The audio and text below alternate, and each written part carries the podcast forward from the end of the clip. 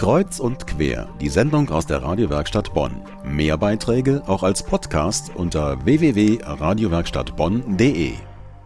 Weihnachtszeit ist Spendensammelzeit für Menschen in der Heimat oder im Ausland. Bei manchen Leuten erwacht das Mitgefühl erst im Advent, andere sind da etwas beständiger und leben zum Beispiel seit über 50 Jahren den Eine-Welt-Gedanken. Am Samstag waren engagierte Gemeindemitglieder der Eine Weltgruppen aus ganz Bonn eingeladen, in das Bonner Münster zu kommen. Unter anderem, um einen besonderen Gast aus Uruguay zu treffen. Julia Mahnke war mit dabei.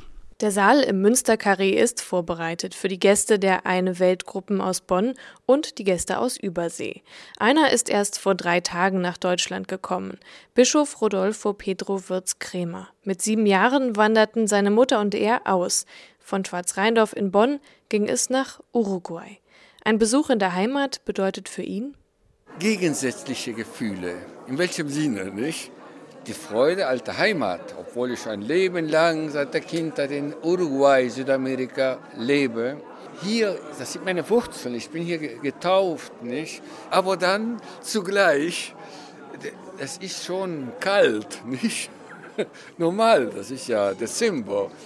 Und man ist schon so dran gewöhnt, ein Leben lang, dass Weihnachten hat mit dem Sommer zu tun. Bei uns nicht, ist ja eine andere, andere Halbkugel, nicht, wo wir ja wohnen, nicht.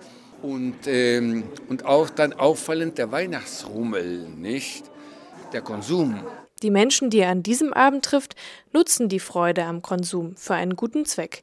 Brigitte Schmidt, Pastoralreferentin im Stadtdekanat, hat eine Karte von Bonn aufgehängt.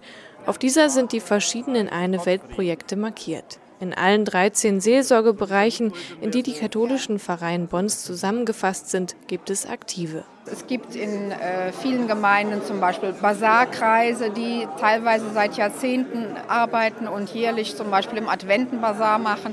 Den Erlös, den sie erzielen, der wird eben in ihr Projekt, das sie unterstützen, gegeben. Da gibt es eben Kontakte, oft durch Priester, die aus der Gemeinde stammen, durch persönliche Kontakte.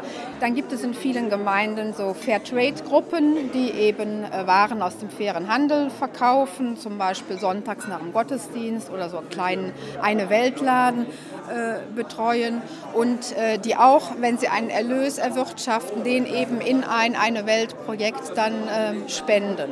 Die Heimatgemeinde von Brigitte Schmidt, St. Edith Stein, pflegt zum Beispiel den Kontakt zu Pater Gerion in Brasilien. Andere Gemeinden helfen Straßenkindern in Nairobi oder fördern landwirtschaftliche Projekte für Frauen in Chile. Auch Winfried Richards aus Schwarzrheindorf ist an diesem Abend ins Münsterkarree gekommen.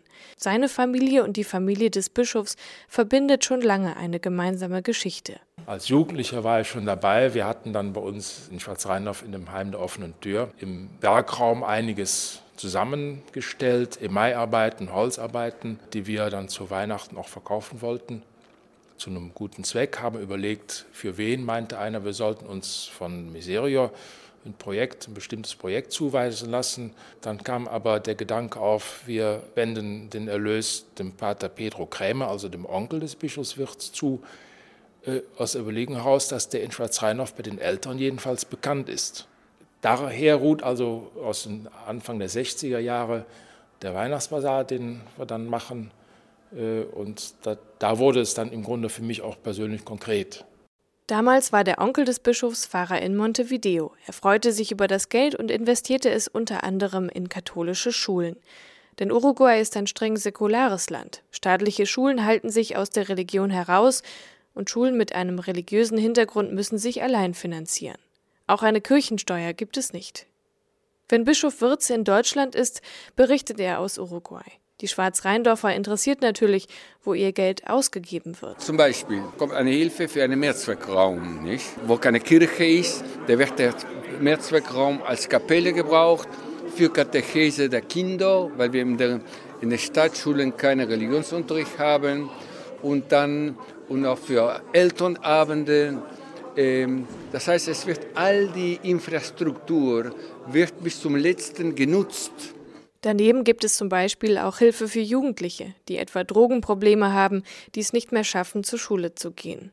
Egal ob Uruguay oder andere Eine Weltprojekte in Bonn, es geht auch immer darum, die Einstellung der Menschen hier zu verändern, sie wissen zu lassen, was fernab ihres Alltags auf der Welt passiert.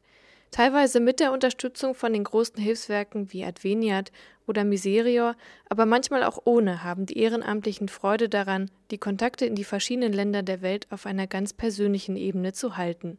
Noch einmal Brigitte Schmidt. Wir sind miteinander verbunden als Schwestern und Brüder in, in der einen Weltkirche. Und deshalb ist es auch ähm, ja, für mich persönlich auch wichtig und ich denke für Sie, sehr viele Menschen, die hier heute auch versammelt sind, in ihren Gemeinden engagiert sind, da tätig zu werden und selber eben auch etwas ja, dazu zu tun. Ne? Dass diese weltkirchliche Gemeinschaft nicht nur ein Wort ist, sondern auch mit Leben gefüllt ist.